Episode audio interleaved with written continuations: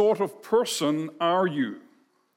Why do you do the things that you do? Why do you live the way that you live? Well, the way that you live depends on what you think about life and the purpose of life. It depends on what you know about your current situation and your future. If you're on a cruise ship and you're enjoying a, a, the blessing of a nice, relaxing holiday, that's what you do. Your days are spent in relaxing and resting and enjoying food and fellowship. But if you're on this ship called the Titanic, and the decks look like this, they're inclined because it's sinking, then because your situation is different and the future is certainly different than you expected, you act differently. You're a different sort of person. You're not going to go to the dining room and relax and have a nice meal.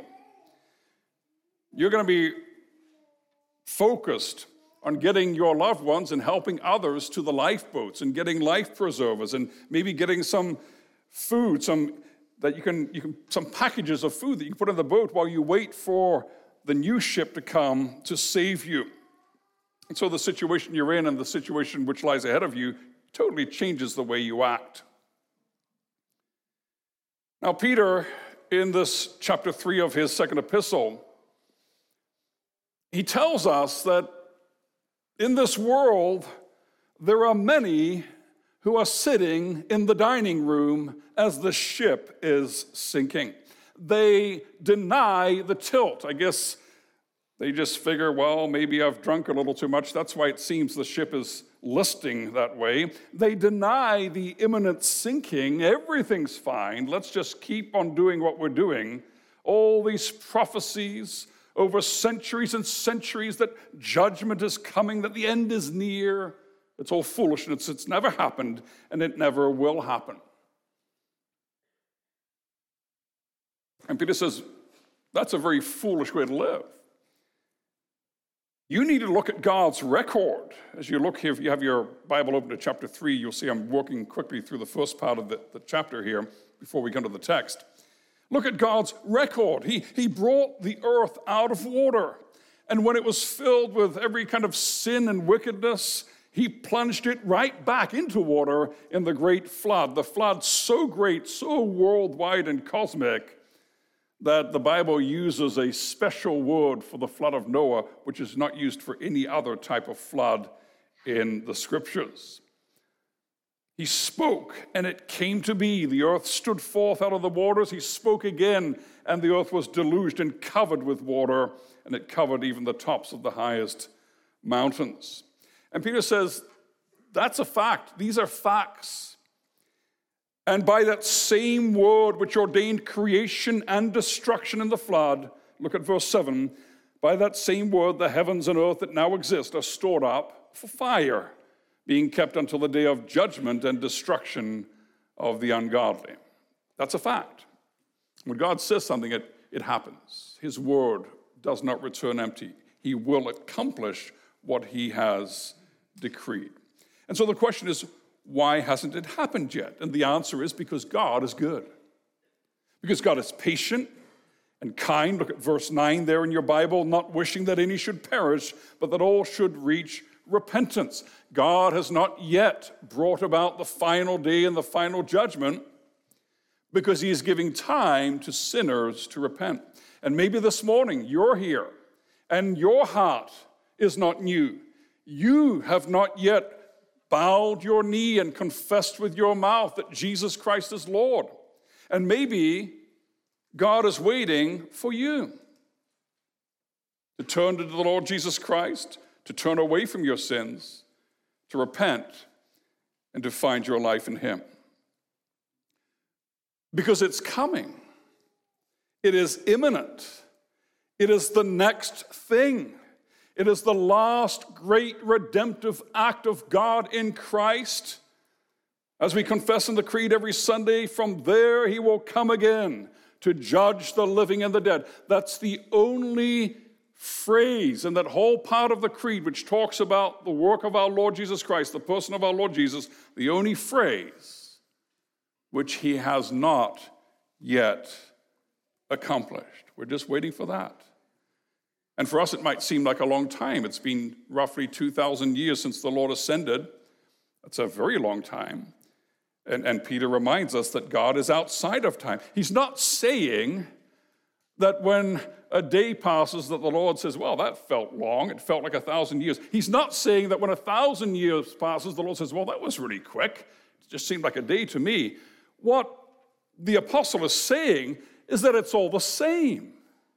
A day, a thousand years, a million years, it's all the same because God stands outside of time, and all of time from the beginning of creation to trillions and trillions and trillions of years in the future in glory, it all stands before him. He sees it in one eternal moment. We're in time, he's not.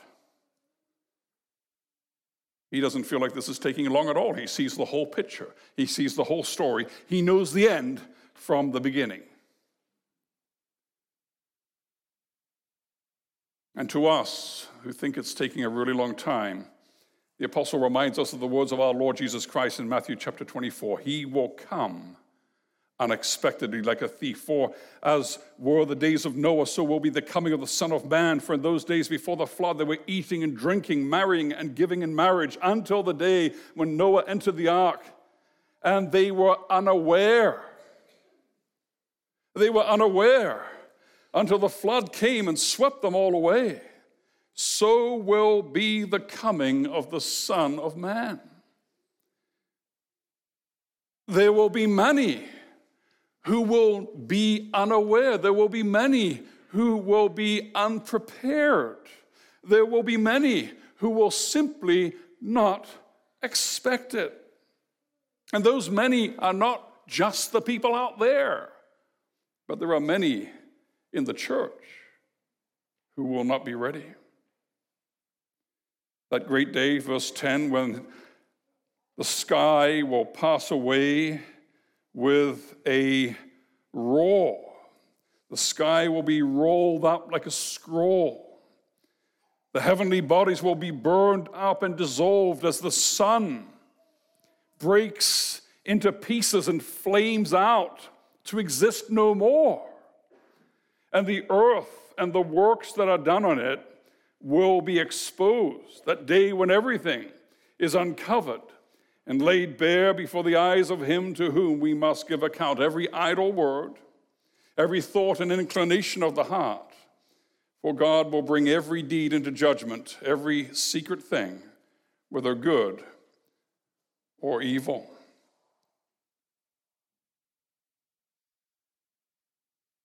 Look back at verse 7.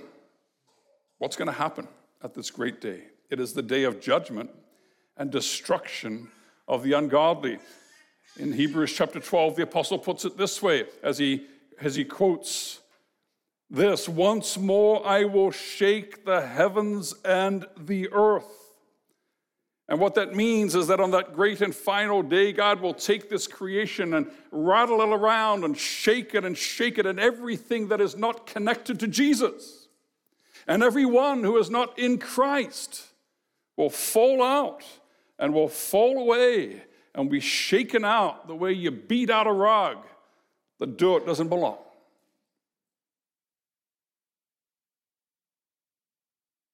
And if everything's going to fall apart, if everything's going to be dissolved and burned up, if everything's going to fall apart, how can we keep it together? Well, look at Hebrews 12, verse 28. Therefore, let us be grateful for receiving a kingdom that cannot be shaken. And let us offer to God acceptable worship with reverence and awe, for our God is a consuming fire. Since all these things are thus to be dissolved, says the apostle Hebrews uh, 13 1. What sort of people, sorry, Hebrews 12 29, what sort of people ought you to be in lives of holiness and godliness?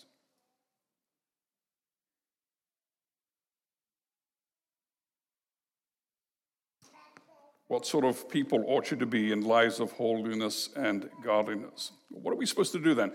God says there's judgment coming, everything's going to be burned up, and all the evil and wickedness is going to be shaken out of the universe. What are we supposed to do about that? Does God want us to huddle on the rooftops? Kind of commenting to each other with glum faces as we see the world going to hell in a handbasket and say, wow, things are getting bad. Judgment day is coming. We just sit around with long faces. Well, no. What does the apostle, what does the, the Lord teach us?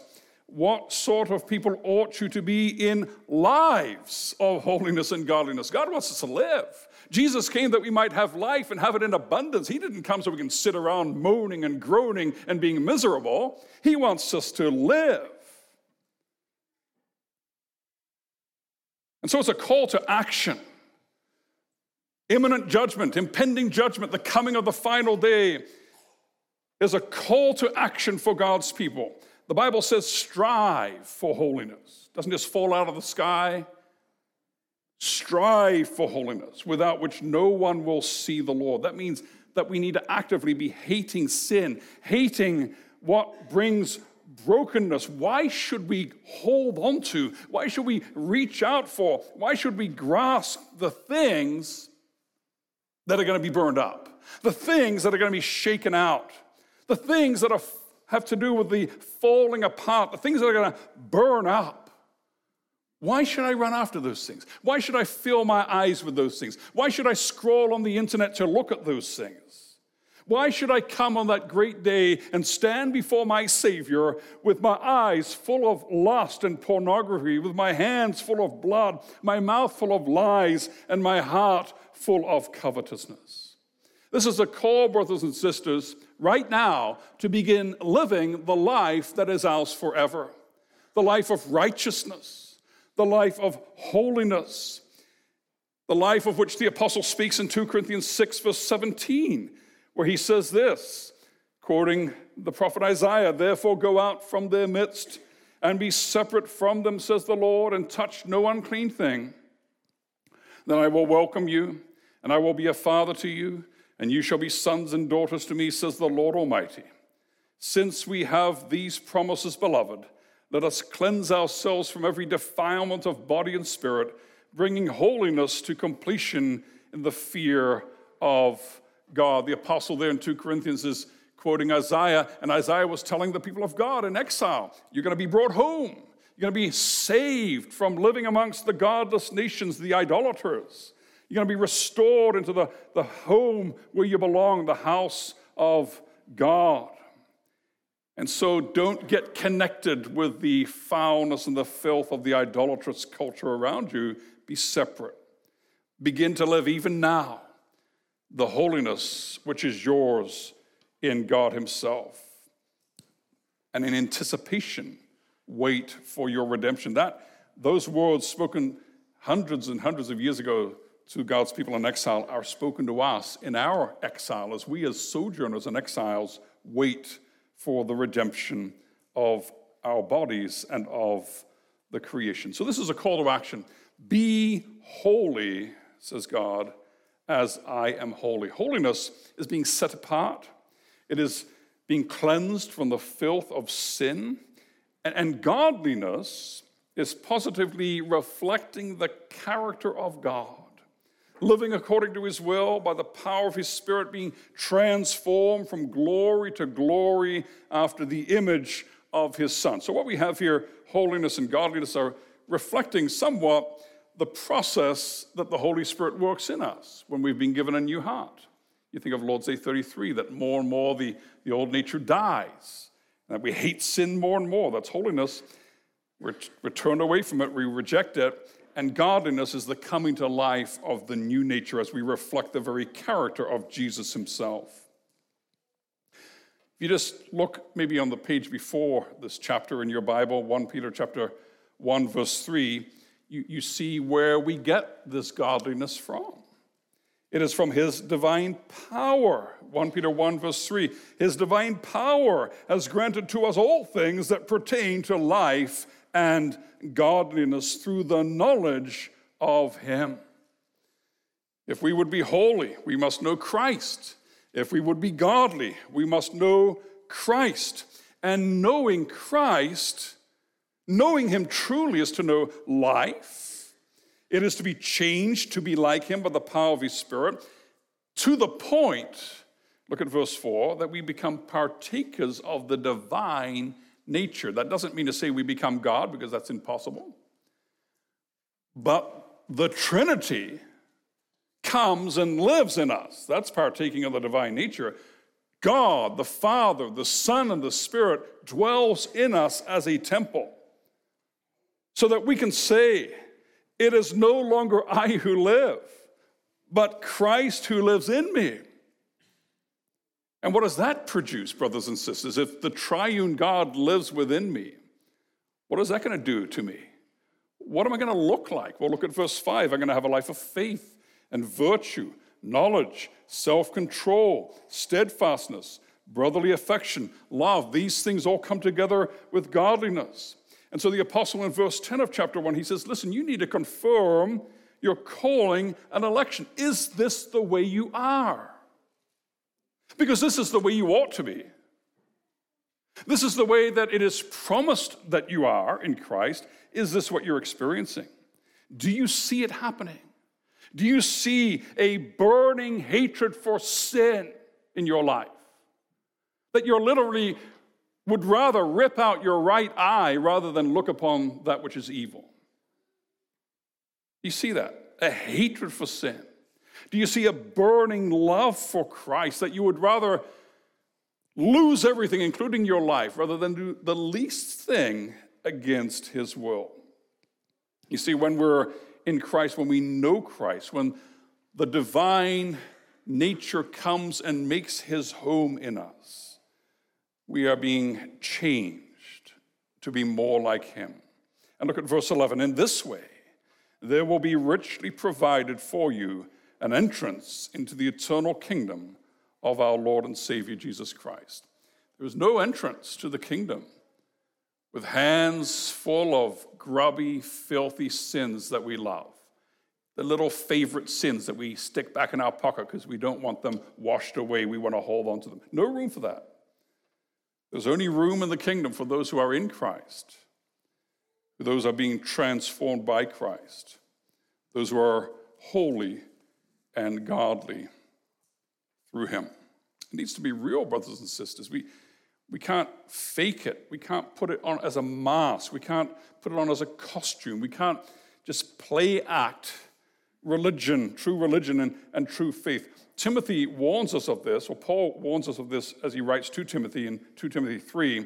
He says this, but understand this that in the last days there will come times of difficulty, for people will be lovers of self, lovers of money, proud, arrogant, abusive, disobedient to their parents, ungrateful, unholy, heartless, unappeasable, slanderous without self control, brutal, not loving good, treacherous, reckless, swollen with conceit, lovers of pleasure rather than lovers of God, having the appearance of godliness, but denying its power.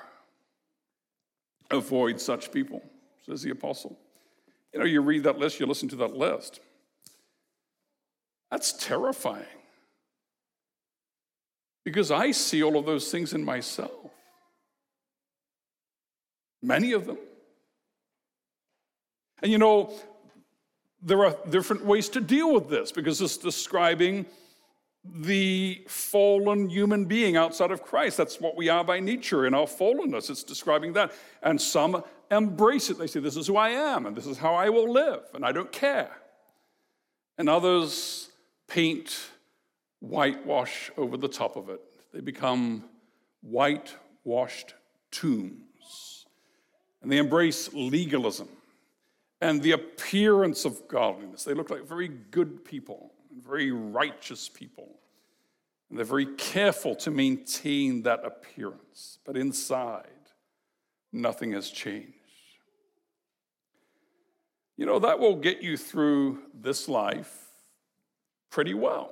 People will think you're a great Christian, you're a great elder, a great deacon, a great member of the church, a great pastor, a very godly person. It'll get you through this life. You, you'll fool a lot of the people.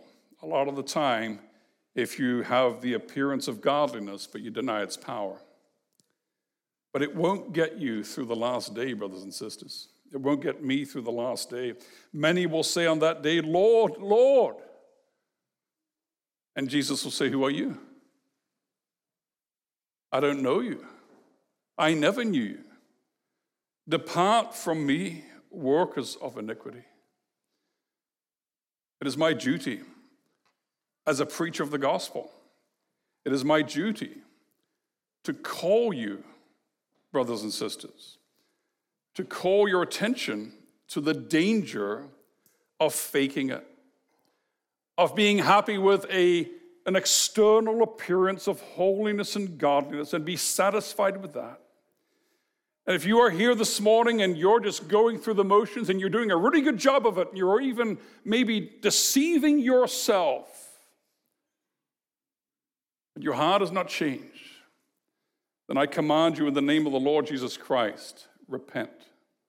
Turn from your sin and turn to the Lord Jesus.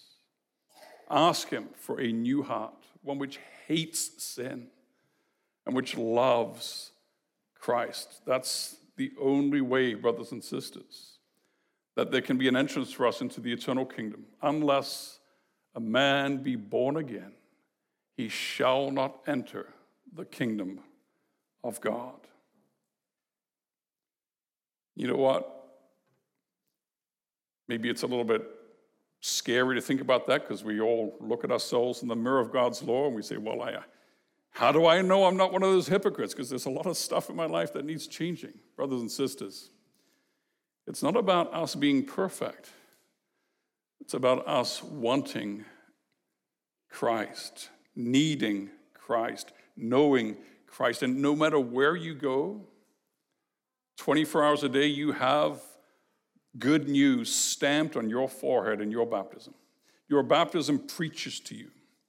Also, when you're feeling rotten because you're, you're feeling sinful, your baptism is preaching to you. And it is telling you, it is reminding you of the gospel. It is saying, it is reminding you of the promises of God in Christ that you are washed, that you are clean, that you are set apart, that you are holy, not because of what you've done, but because Christ is your sanctification. Christ is your holiness. And your baptism keeps preaching to you. And your baptism preaches not only that you are holy and set apart and clean and washed in Christ, but your baptism pr- promises also and preaches to you the promises of the gospel that the Spirit is a renewing Spirit who gives you new life and godliness and growth in godliness and makes you heartily willing and ready from henceforth to live for Him not in your own power, but in the power of Christ who is your righteousness. So that being holy in Him and being righteous in Him, we become more and more, by the power of the Spirit, what we are. And that's why Paul says that to the Corinthians, 2 Corinthians 7 1. Since we have these promises, beloved, let us cleanse ourselves from every defilement of body and spirit bringing holiness to completion in the fear of God. If you if you look ahead to judgment day and you look at yourself and you say, "Well, what I have what do I have to bring to the table? What can I what can I say when I stand before God in my own merits?" You have nothing. I have nothing. And it will be terrifying. But when we look at judgment day coming and we look at it in and through the Lord Jesus Christ, we say, "Bring it on. Bring it Come quickly, Lord Jesus, Maranatha. I can't wait because I know I am holy. I know I am godly because the Spirit is doing that work in me. So, what does this look like in real life? What does this look like? Living lives of holiness and godliness as we wait for the dissolution, the falling apart of this old broken world and the, the coming of the new. What does it look like? Well, First of all, it's, it's different for everyone. This is important. Look at the text there. It's hard to see in the English, but those words are plurals lives of holiness. It's not a life of holiness, it's lives. And godliness, if we had translated it literally, we would say godlinesses. It's a plural word. What is the Lord telling us here? He's reminding us of who He is and what He does. There is unity in diversity. That is the Trinity. One God, three persons, unity and diversity. And that reflects in families and in congregations and in the church Catholic. Unity in diversity. A life of holiness and godliness is not everybody marching in lockstep, having the same opinions, wearing the same clothes, doing the same things, and having the same uh, actions and priorities and, and decisions in their lives. That's not how it works. That is to be a sect, that is to be a cult, that is legalism, which loves rules and uniformity and marching in lockstep. And the problem with legalism, amongst many others, is that all the focus is on me. I'm not saying to people, hey, let's encourage one another to be like Jesus. But what I'm saying when I'm a legalist is, you need to be like me. I'm a good person. I have the right opinions. I do the right things. Why aren't you doing what I do? Why aren't you thinking what I think? That's not the gospel. There's no life in that. And so, the first thing, brothers and sisters, as we look at our text, is that God teaches us that there was a great and beautiful diversity in the holiness and godliness of God's people. Of course, unified in the principles of the scriptures, which teach us that it's rooted in Christ Himself, His person, and His character. The second thing that I'd like to call your attention to is that we need to be sober minded. We need to discern the time. We know this broken, groaning world is slated for judgment and destruction. And because we know that, we know that all things will be dissolved, that changes the way we live. We do not seek the things that are on this earth, we seek the things that are above. And it changes everything, doesn't it? We understand in the power of the Spirit that godliness with contentment is great gain. We understand that we brought nothing into the world, we cannot take anything out of the world. We are content with food and clothing. We don't desire to be rich. We understand that the love of money is a root of all kinds of evils. We don't use people to love things more, but we use things to love people more. We pursue righteousness, godliness, faith, love, steadfastness, gentleness. We fight the good fight of faith. We take hold of the eternal life to which we were called. What the apostle is calling us to do in this text, as the scriptures call us to do in many others, is to lift up our eyes. You know, it's real easy to just you keep your head down and you get up and you go to work and you do your daily stuff and then you come home and you pay your bills and you do your duties and and, and you just get this little hamster wheel, you're running in it, and, and, and your head's down, and that's all you see, all the things. And then you're just longing for a break, for thank God it's Friday, and for some kind of rest from all this continual rhythm of work. And we can forget, brothers and sisters, to see the big picture. Where is this all leading? What's it all for? What's it all for? What is it all for? We fight the good fight of faith. We take hold of the eternal life to which we were called. This world is passing away. These bodies are just temporary. There are new ones coming. And that ought to change the way we think. We take hold of eternal life. The more things fall apart around us in the world of sin stored up for judgment, the more we take hold of eternal life and we rejoice. Things are falling apart in a broken world, but in Christ alone we have it altogether. And that's why, because we already now are holding on to the sure and certain promise of eternal life, the new heavens and the new earth, we're waiting for them eagerly. You see that in verse 12? Waiting for and hastening the coming. That means we're, we're eagerly expecting it. We can't wait. And because of that, because that's what we're holding on to, those lives of holiness and godliness are heavenly. They're filled with heavenly joy. They're big and expansive and full of happiness and love and life. They're not cramped and cringy and stingy and bitter and envious. You know, that's what people think. You ask a lot of people that don't know the Lord Jesus, don't know the gospel, but even a lot of people in the church, they think of holiness and godliness. It's like, well, you can't have any fun. You got to do nothing, just sit there and read your Bible and try not to, to laugh too much. You know, somebody once said uh, that some people think of godliness and holiness in this way that it is the fear that someone somewhere might be having fun. And that's how some Christians see godliness and holiness, but that's not what it is at all. It, to live in lives of godliness and holiness is to live lives of joy. God comes in the morning. He supplies us and satisfies us with His unfailing love. His mercies are new every morning. Every day we wake up, and it doesn't matter what's happening and how much life is hurting right now.